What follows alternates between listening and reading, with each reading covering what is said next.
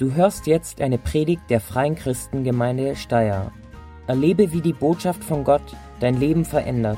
Wir wünschen dir viel Freude dabei.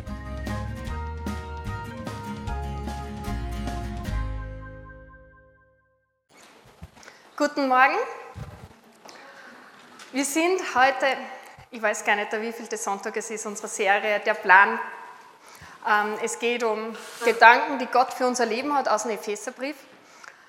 Heute wird es richtig praktisch und auch richtig persönlich. Und ich habe mir gedacht, damit wir beim Einstieg uns schon so aufwärmen, stelle ich gleich einmal ein bisschen eine persönliche Frage an euch. Ähm, wer von euch war schon mal verliebt? Ich sehe, viele wissen, von was ich spreche.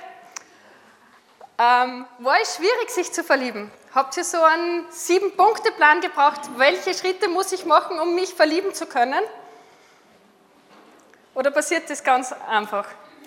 Also um sich zu verlieben, braucht man keinen Plan, sondern man braucht einen Puls. Dann hat man so ziemlich alle Voraussetzungen erfüllt, um sich zu verlieben. Ich war 16 Jahre alt und bin ich mit meiner Schwester mal im Bus gefahren in der Stadt.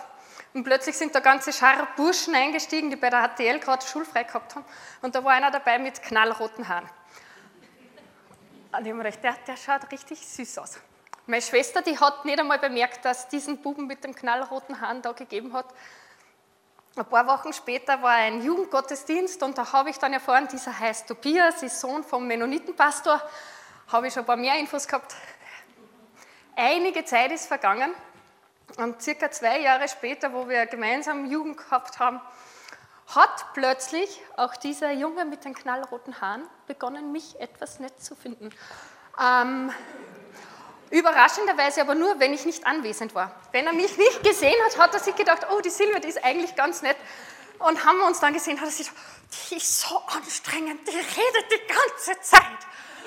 Ähm, man kann sich auch in jemanden verlieben, den man richtig anstrengend findet. Man kann sich in jemanden verlieben, den man nicht mal kennt. Nachrichtensprecher, Sänger, weiß ich wen. Man kann sich in Leute verlieben, die es nicht einmal gibt irgendein Arzt in einer Serie oder so, der immer so nett und süß ausschaut und attraktiv. Ähm, also Verlieben, das funktioniert richtig einfach. Deswegen werden wir heute gar nicht so viel über Verlieben reden, sondern die Frage für heute ist, wie kann die Liebe in der Ehe überleben? Das ist nämlich nicht einfach, das ist auch nicht selbstverständlich, dass man 15, 20, 30 Jahre verheiratet ist, dass immer noch Liebe da ist und dass man auch noch immer das Gefühl hat, ich bin in den anderen irgendwie verschossen. Ähm, so dass die Eltern sagen, ah, die, sind, ah, die, Kinder sagen, Eltern, ihr seid so peinlich und die Enkelkinder sagen, ah, ihr seid so süß, ihr habt euch immer noch gern. Ähm, Tobi und ich, wir sind im Mai 15 Jahre verheiratet. Ähm, wir sprechen ein bisschen aus Erfahrung, wie das ist, dass auch Liebe in der Ehe überleben kann. Bisher haben wir es geschafft. Und ich glaube, nicht nur unsere Ehe hat überlebt, sondern auch die Liebe in unserer Ehe hat überlebt. Ähm, das ist nämlich ein Unterschied. Man kann jahrelang verheiratet sein, ohne sich zu lieben. Aber darum geht es nämlich nicht, sondern wie kann die Liebe in der Ehe überleben? Und ich glaube, die Bibel gibt da richtig praktische Hinweise auch. Und das wollen wir uns heute anschauen. Wir sind in Epheser Kapitel 5 und es geht los mit dem Vers 21.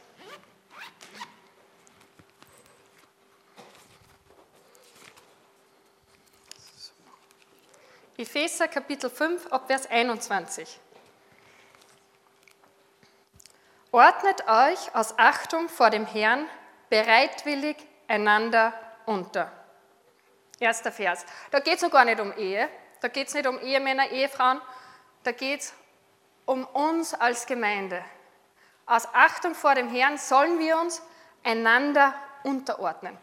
Das ist jetzt eigentlich logisch gar nicht möglich. Man kann sich nicht jeder den anderen unterordnen. Irgendwann geht es nicht mehr weiter runter.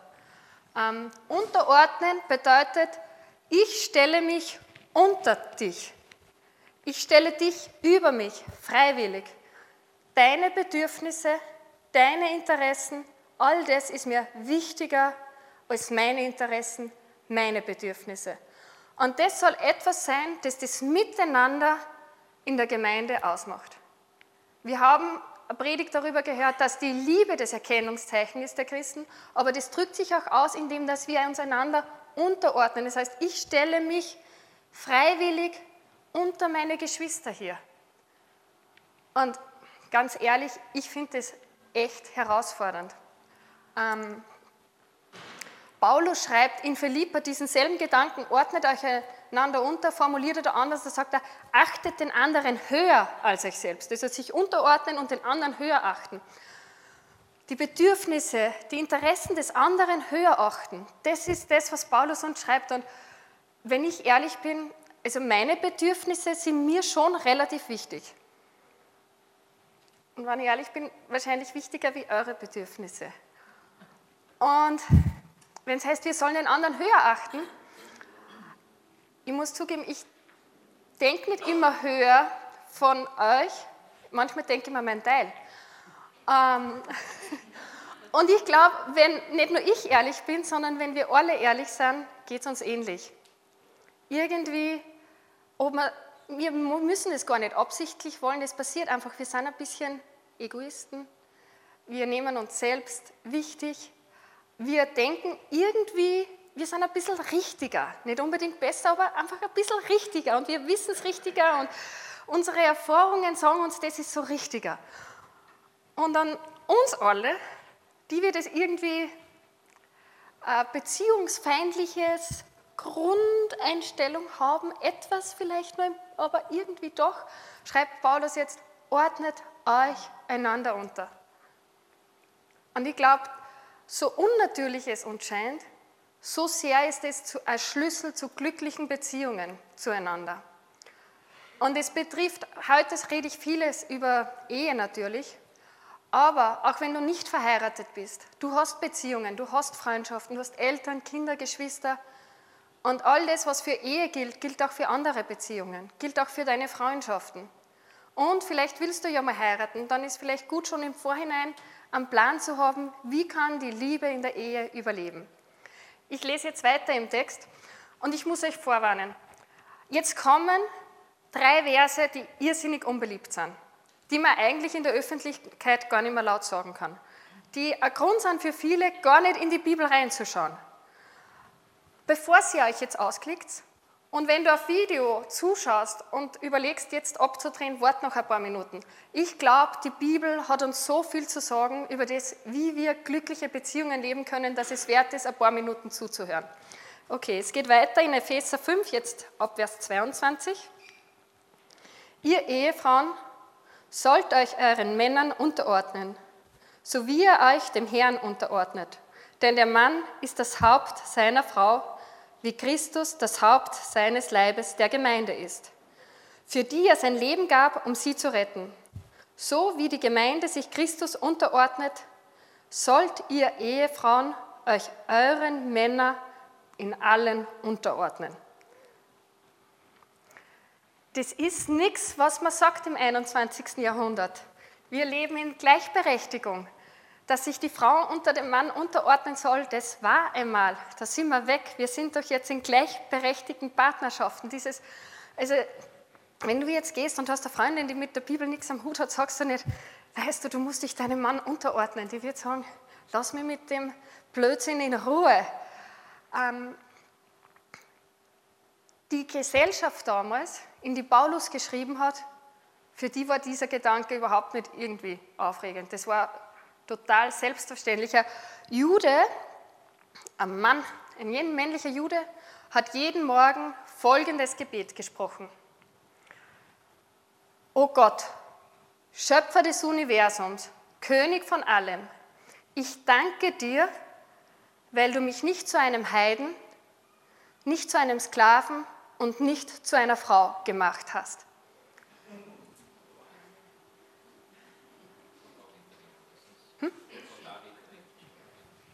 Ähm, ich, wurscht. Mein Mann will mitreden. ja, Gleichberechtigung. Jetzt reden wir ich. Nächsten Sonntag darfst wieder du reden. So machen wir das mit der Gleichberechtigung. Ähm, man hat gedankt, dass man nicht ein minderwertiges Wesen geworden ist. Keine Frau. Wenn Gottesdienst gefeiert wurde, war das nur möglich, wenn 13 erwachsene Männer da waren. 13 erwachsene Frauen waren nicht genug, 1300 erwachsene Frauen waren nicht genug. Es mussten 13 Männer anwesend sein, um Gottesdienst zu feiern, weil die Frauen nicht genug waren. Vor Gericht, ähm, wenn man Zeugen gebraucht hat, hat man keine Frauen aufgerufen, weil das, was Frauen gesehen haben, war einfach nicht zuverlässig. Die haben als Zeugen keinen Wert gehabt. Also in der Kultur waren Frauen minderwertig. Und dann ist Jesus gekommen. Und auch der treuesten Nachfolger von Jesus waren Frauen. Er hat sich von Frauen, die nicht nur Frauen waren, sondern auch noch von den Frauen verachtet waren, dienen lassen. Die erste Person, die Jesus gesehen hat nach der Auferstehung, war eine Frau.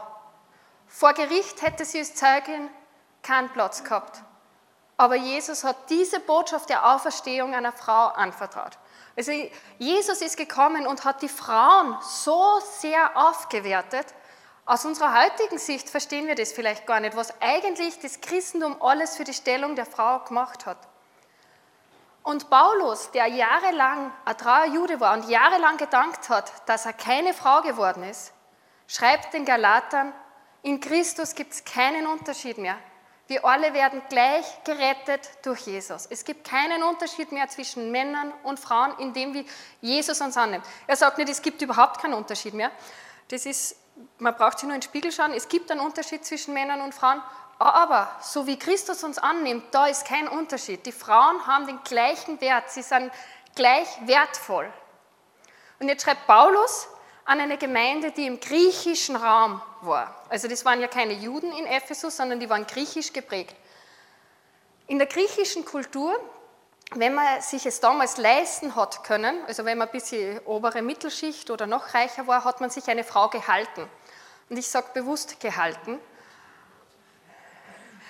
ja, so wie man sie vielleicht Tiere auch gehalten hat. Die Frauen haben im Haus eigene Frauenräume gehabt, die sie nicht verlassen durften, ohne Erlaubnis des Mannes. Die Frauen durften nicht mit dem Mann gemeinsam essen. Die Frauen durften nicht sich einfach mit einer Freundin irgendwo auf einen Kaffee treffen.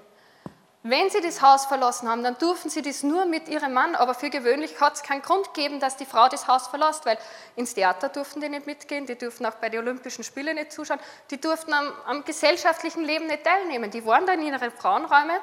Der Mann hat sie gut versorgt, sie haben Essen und Kleider gekriegt. Ab und zu ist er gekommen, um ein Kind zu machen. Er ist nicht einmal gekommen, um Sex zu haben, weil für das hat er ja seine Konkubinen gehabt. Er ist nur gekommen, wenn er einen leiblichen erben wollte. Und den Rest des Lebens hat die Frau da in ihren Räumen verbracht und hat mit dem Personal reden können. Und wenn jetzt Paulus dieser Gemeinde schreibt, ihr Frauen ordnet euch euren Männern unter, dann gibt es eine Sache, die die vielleicht stutzig gemacht hat. Es steht nicht gehorcht euren Männern, es steht nur unterordnen. Paulus schreibt im nächsten Kapitel an Kinder und Sklaven und da schreibt er gehorcht.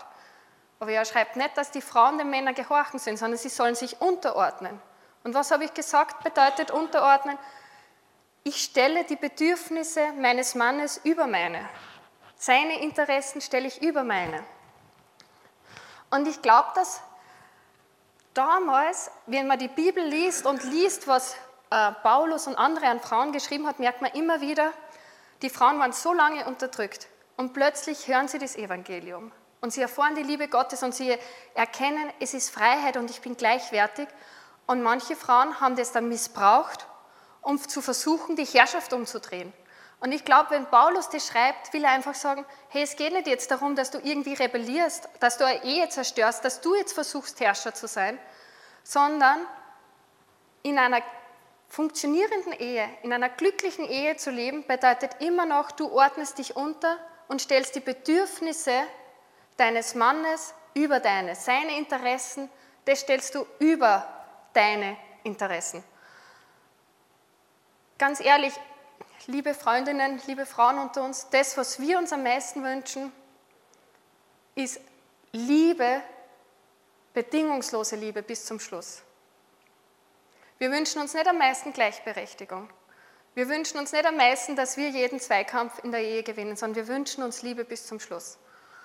Und ich glaube, beides ist nicht möglich. Wenn wir streng abrechnen und immer alles gleich und hin und her, dann wird die Liebe darunter leiden. Aber wenn wir sagen, hey, ich stelle mich unter dich, du bist für mich die wichtigste Person, deine Bedürfnisse sind für mich die wichtigsten, dann hat die Liebe Chance, in der Ehe zu überleben. Aber Paulus schreibt ja nicht nur an die Frauen, Gott sei Dank, jetzt kommt es für die Männer und für die kommt es auch dicke. Wir lesen weiter im Text, ab Vers 25. Und ihr Ehemänner, liebt eure Frauen mit derselben Liebe, mit der auch Christus die Gemeinde geliebt hat. Er gab sein Leben für sie, damit sie befreit von Schuld ganz ihm gehört, reingewaschen durch die Taufe und Gottes Wort. Er tat dies, um sie als herrliche Gemeinde vor sich hinzustellen, ohne Flecken und Runzeln oder dergleichen, sondern heilig und makellos. Genauso solle, sollte auch, sollten auch die Ehemänner ihre Frauen lieben, wie sie ihren eigenen Körper lieben. Denn ein Mann liebt auch sich selbst, wenn er seine Frau liebt. Niemand hasst doch seinen eigenen Körper, sondern sorgt liebevoll für ihn, wie auch Christus für seinen Leib, also für die Gemeinde, sorgt. Und wir gehören zu seinem Leib.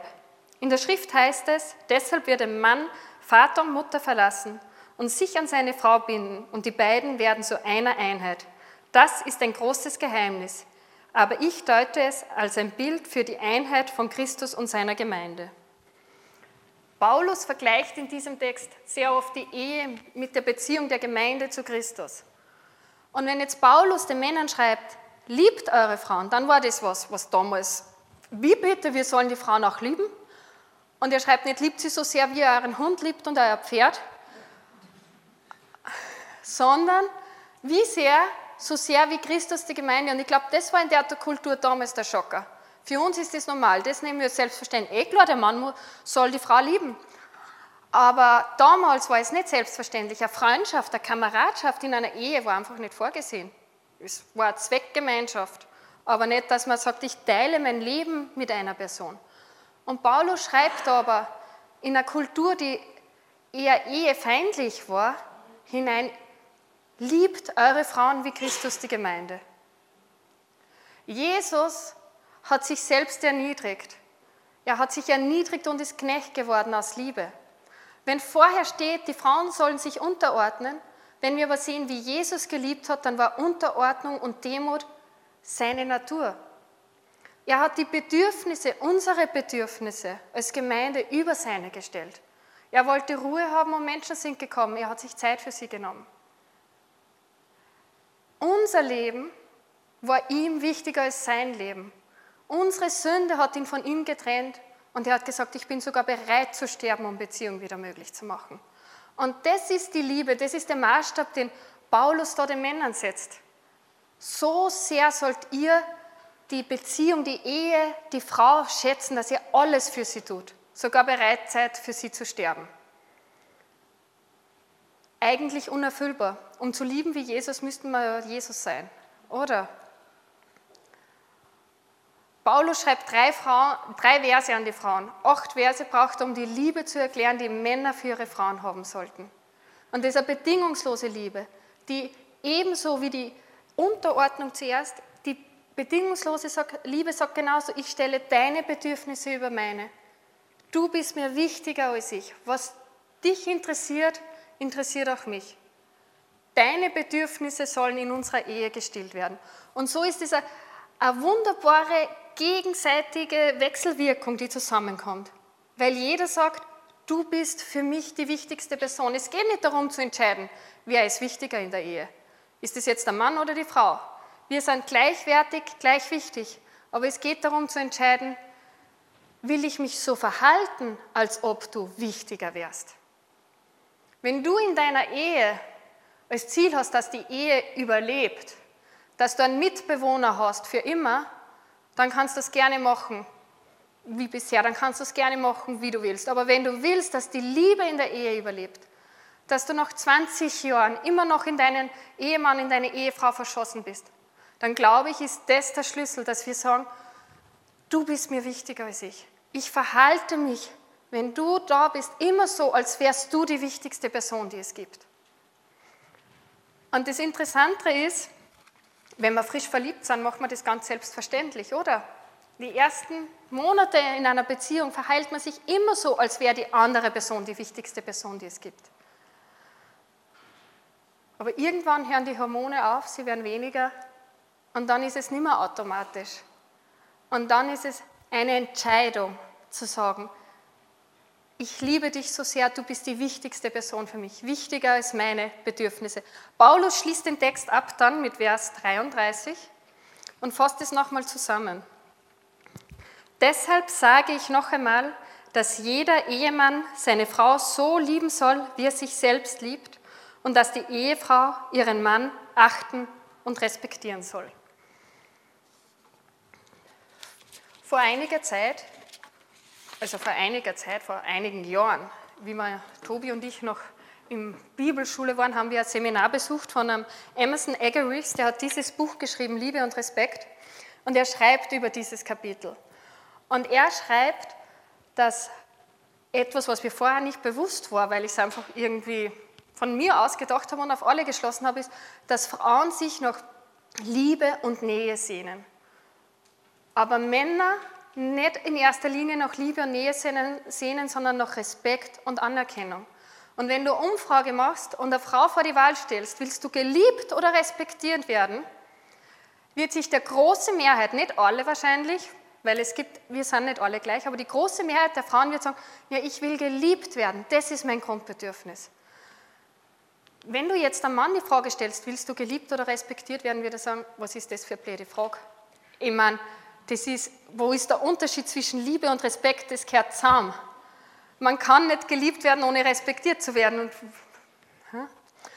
wenn man die Frage umdreht und sagt, wenn du die Wahl hättest, den Rest deines Lebens ungeliebt und allein zu sein oder unrespektiert und unzulänglich, würden der Großteil der Männer vermutlich ungeliebt und allein wählen, weil es leichter zu ertragen ist, wie nicht respektiert zu sein und zu versorgen. Und das ist etwas, was mir als Frau ganz neu war, also dieser Gedanke. Und Paulus schreibt einfach, die Männer sollen die Frauen lieben und die Frauen sollen die Männer respektieren. Und ich glaube, das sind zwei Seiten einer Medaille, die aber manchmal ein bisschen unterschiedliche Ausprägung haben, aber die gehören zusammen. Du kannst die nicht voneinander trennen. Zu einer glücklichen Ehe gehört Liebe und Respekt, beides dazu. Und ich glaube, wenn Paulus schreibt, die Männer äh, sollen die Frauen lieben, dann hat es den Grund, dass vielleicht Männer viel mehr in der Respektsprache kommunizieren und nicht diese liebevolle Nähe so kommunizieren, wie sie es Frauen wünschen. Umgekehrt Frauen viel mehr diese Liebe und Nähe kommunizieren, aber den Respekt dabei vergessen. Nicht, weil sie es absichtlich machen. Tobi und ich sind mal wo gewesen und ich habe ihm mein Haar aus dem Ohr gezupft und er hat gesagt, das kannst du nicht in der Öffentlichkeit machen der hat es total respektlos gefunden. Ich habe gelernt, ähm, wir versuchen in Kommunikation zu sein, wie empfindet der eine Liebe, wie empfindet er Respekt. Und ähm, beides gehört zusammen und es ist so viel Weisheit darin. Aber Liebe und Respekt drückt sie beides darin aus, dass ich sage, ich behandle dich so, als ob du wichtiger wärst, als ich es bin. Wir wissen genau, wie das geht, jemanden so zu behandeln, als ob er wichtiger wäre. Wenn du ein Meeting mit deinem Chef hast, behandelst du ihn so, als ob er wichtiger wäre, auch wenn die Menschenrechtskonvention was anderes sagt. Du fällst ihm nicht ins Wort, du hörst ihm zu. Du sagst ihm auch nicht, das ist so ein Blödsinn. Ähm, du stellst niemals vor anderen bloß, niemals stellst du bloß, wenn ein unliebsamer Job zu erledigen ist, wartest du nicht so lange, bis er sich vielleicht doch überlegt, es selber zu machen, sondern du machst es einfach. Wir wissen, wie es geht, jemanden so zu behandeln, als ob er wichtiger wäre. Die Frage ist nur, sind wir auch bereit, das in der Ehe zu machen? Ich weiß jetzt nicht, wie deine Kindheit ausgeschaut hat und wie die Ehe deiner Eltern war, aber stell dir nur mal vor, für kurze Zeit, wie wäre die Ehe deiner Eltern gewesen, wenn dein Vater deine Mutter immer so behandelt hätte, als wäre sie die wichtigste Person, die anwesend ist? Wenn er immer ihre Bedürfnisse über seine gestellt hätte. Und wenn deine Mutter immer deinen Vater behandelt hätte, als wäre er die wichtigste Person. Und was für Auswirkungen hätte es auf dich, auf deine Kindheit und auf deine jetzigen Beziehungen gehabt, wenn dieses Bild, dieses Vorbild in deiner Kindheit gewesen. Ja, und ich glaube, dass das der Plan ist, den Gott für unsere Ehen, für unsere Familien hat. dass wir einander so behandeln, als ob der andere wichtiger wäre.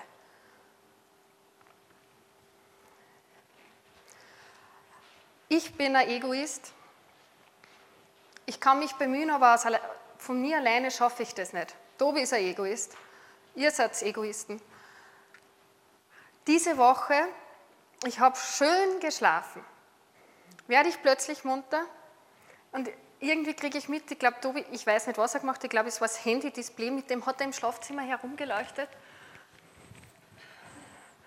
Und ich, noch, was ist denn jetzt los?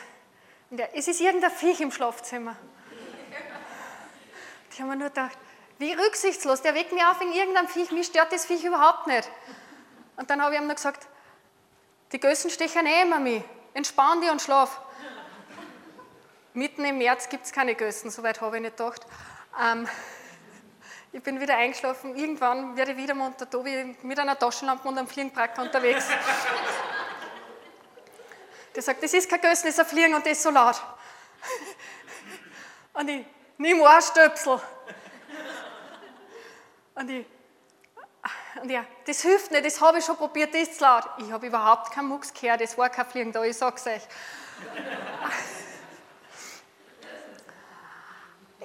Nachdem ich mich mit dem Text beschäftigt habe und den anderen wichtiger zu nehmen, habe ich mir gedacht, eigentlich sollte man nicht denken, der Tobi ist rücksichtslos, sondern ich sollte mir denken, hey, sein Schlafbedürfnis ist wichtiger als meines.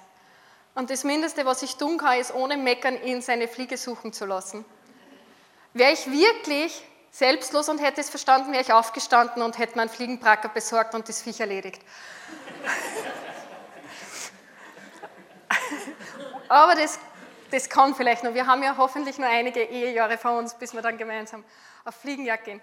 Ich glaube, der Gedanke zu sagen, hey, wir, wir, wir lieben uns wir, und wir sterben füreinander, das ist oft so leicht gesagt, aber bin ich auch bereit, in der Nacht aufzustehen und eine Fliege zu jagen?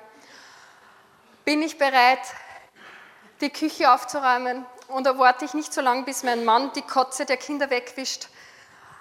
Manchmal sind es so Kleinigkeiten im Alltag, die uns Überwindung kosten, aber die halten die Liebe am Leben. Und ich glaube, weil wir es aus uns selbst nicht schaffen können, brauchen wir Jesus in unserer Ehe. Letzte Woche hat Tobi darüber gepredigt, dass wenn wir Jesus kennenlernen, verändert es uns. Und weil wir aus uns selbst heraus Egoisten sind und über diese Jahre des Verliebtseins hinaus uns das so schwer fällt, den anderen wichtiger zu stellen, brauchen wir Jesus und wir müssen kommen und sagen, Jesus, mein Stolz, mein Egoismus trennt mich von dir und trennt mich von meinen Mitmenschen, von meinem Ehemann, von meiner Ehefrau. Nimm du diese Sünde, reinige du mich, sei du der König in mein Leben. Und wenn Jesus in unserem Leben ist, dann wird es uns auch möglich sein, so wie Jesus zu handeln, nämlich uns zu demütigen, uns unterzuordnen, zu lieben, wie Jesus geliebt hat. Und das ist ein Weg, auf dem wir sind. Tobi und ich, wir sind in unserer Ehe sicher noch nicht angekommen. Aber vor einigen Monaten habe ich mit einer Mutter aus der Schule geredet und sie hat gesagt, wenn ich eure Ehe anschaue, ich sehe, dass ihr einander respektiert. Sie hat wirklich respektiert gesagt und ich habe mir gedacht, hey, cool, das finde ich toll, wenn jemand Außenstehender sieht, dass wir einander respektieren. Und das ist etwas, wo ich mir denke, es, es, gibt, es gibt Hoffnung. Wenn Jesus in der Ehe ist, kann die Liebe in der Ehe überleben. Und wenn wir den anderen als wichtiger behandeln, kann die Liebe in der Ehe überleben. Und deswegen ist es, glaube ich, so wichtig, dass wir Jesus in die Mitte unserer Ehe leben, weil wir können es aus uns selbst probieren und es wird besser werden. Aber es wird uns nie natürlich werden und es wird, wir werden es nie ganz schaffen, weil wir Menschen aus uns selbst heraus einfach Egoisten sind. Wir müssen uns entscheiden, wollen wir einen Mitbewohner oder wollen wir, dass Liebe in der Ehe überlebt? Oder wenn du nicht verheiratet bist, in deinen anderen Beziehungen, will ich, dass da echte Liebe da ist, eine Freundschaft, die hält? Oder geht es mir eigentlich in erster Linie doch um mich? Ich weiß, es gibt Ehen, wo du dir jetzt denkst, das klingt alles schön und gut, aber mein Partner macht nicht mit. Ich ermutige dich trotzdem, Behandle ihn so, als ob er wichtiger wäre als du. Weil ich bin überzeugt, dass Liebe und Respekt auch Liebe und Respekt gebiert. In Österreich würde man sagen, wie man in Wald schreit, so schreit er zurück. Und ich glaube, dass da eine Wahrheit drinnen ist. in den allermeisten Fällen wird es trotzdem deine Ehe verändern. Es wird vielleicht einige wenige Ausnahmen geben für Partner, die wirklich, wirklich schwierig sind. Aber wenn du deinem Partner mit Liebe und Respekt begegnest, glaube ich, wird es auch ihn verändern. Und er wird einen Unterschied merken oder sie wird einen Unterschied merken. Ich möchte, dass wir heute, ähm, wenn wir nach Hause gehen, wenn du einen Ehepartner, äh, Ehefrau, Ehemann hast oder wenn du in einer Beziehung bist, rede mit deinem Partner mal darüber und sag, was kann ich tun, damit du dich geliebt und respektiert fühlst? Und wenn die Frage ein bisschen abstrakt ist, dann frage ich, was kann ich heute tun, damit dein Tag besser wird? Und behandle ihn so, als ob er wichtiger wäre, als du es bist. Das ist meine Hausübung für dich. Frage ihn, was kann ich tun, damit du dich geliebt und respektiert fühlst? Was kann ich tun, damit dein Tag heute besser wird? Und behandle ihn so, als ob er wichtiger wäre. Und mach das mal heute, morgen und übermorgen, nur drei Tage lang. Mach das drei Tage lang. Und dann schau, ob du merkst, dass sich in den drei Tagen etwas positiv verändert hat in der Ehe. Und wenn du merkst, hey, es macht einen Unterschied, wie ich meinen Partner behandle, dann bin ich überzeugt, dass du es nicht nur drei Tage lang machen willst, sondern machst du es länger. Drei Wochen, drei Monate, bis es eine, eine Gewohnheit wird. Wenn wir gewohnt waren, jetzt jahrelang unseren Partner nicht als wichtigste Person zu behandeln, dann wird es schwierig sein, von heute auf morgen eine Gewohnheit zu verändern. Aber ich glaube, wenn wir Jesus in unseren Ehen haben, dann wird es uns möglich sein, dass wir uns verändern. Und dann muss man vielleicht auch mit dem Partner vereinbaren und sagen, ich will dich lieben und respektieren, hilf mir, wenn ich es nicht mache. Vielleicht ist mir das nicht einmal bewusst, dass wenn ich dir ein Haar aus dem Ohr rauszupfe, das respektlos ist. Ähm, dann gebe ich dir das Recht, mir zu sagen, wie kann ich dich besser respektieren, wie kann ich dich besser lieben. Wenn man vor dem Traualter steht, verspricht man einander zu lieben und zu ehren. Ehren ist ein anderes Wort für respektieren, für achten. Das haben wir einander versprochen, aber im Alltag schaffen wir es oft nicht. Und dann wird es unsere Gewohnheit, dass wir uns eigentlich oft lieblos und respektlos verhalten. Und da müssen wir als Ehepaar einander helfen, zu sagen, okay, wie kann ich dich behandeln, damit du dich auch wirklich respektiert und geliebt von mir fühlst? Wie kann ich deinen Tag besser machen? Hilf mir dabei.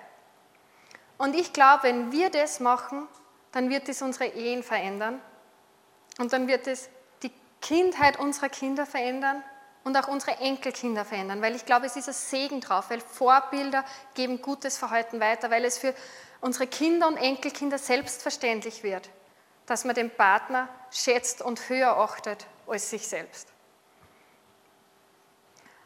Ich glaube, dass Familie die wichtigste Einheit ist in unserer Gesellschaft und extrem umkämpft ist, weil Liebe bis zum Ende nimmer als wirklich erstrebenswert gilt, weil es darum gilt, einen Partner zu finden, der mir gerade gut tut, anstatt zu sagen, ich will einen Partner, dem ich gut tue. Und ich glaube, dass wir da einen Unterschied machen können. Hier in deiner Familie, in deiner Ehe, in der Gemeinde, in der Gesellschaft. Und ich glaube, es wird so ein großer Segen sein. Und das ist der Plan, den Gott für unser Leben hat. Gottes Plan ist nicht nur abstrakt, sondern auch richtig praktisch. Und deswegen möchte ich euch ermutigen, redet miteinander darüber. Fragt einmal, stimmt es mit Liebe und Respekt wirklich? Empfindest du das auch so oder schreibt es nur der in dem Buch? und lernt, wie eure Ehe verändert wird und aufblühen kann. Ich bete noch. Herr Jesus, ich danke dir, dass du uns vorgezeigt hast, wie echte Demut ist, wie man sich unterordnen kann. Dass du uns auch gezeigt hast, wie selbstlose Liebe ist. Und ich danke dir, dass mit dir in unserer Mitte es möglich ist, dass Liebe in der Ehe überlebt. Dass man nach 20, 30 Jahren immer noch ineinander verschossen ist. Und ich möchte dich echt bitten, dass du uns hilfst, schlechte Gewohnheiten zu lassen und einander so zu behandeln, als ob wir wichtiger wären, weil wir den anderen schätzen, weil der andere dein Ebenbild ist. Ich möchte dich bitten, dass du uns hilfst, dass unsere Ehen stärker werden, dass nichts uns auseinanderbringen kann. Und ich danke dir, dass du uns nicht im Stich lässt, sondern dass deine Liebe uns verändert und dass es ein Segen wird für viele. Amen. Wir danken dir fürs Zuhören und hoffen, dass dir diese Predigt weitergeholfen hat. Auf www.fcg-steyr.at findest du mehr Infos über die Freie Christengemeinde Steyr sowie die Möglichkeit, deine Fragen zu stellen.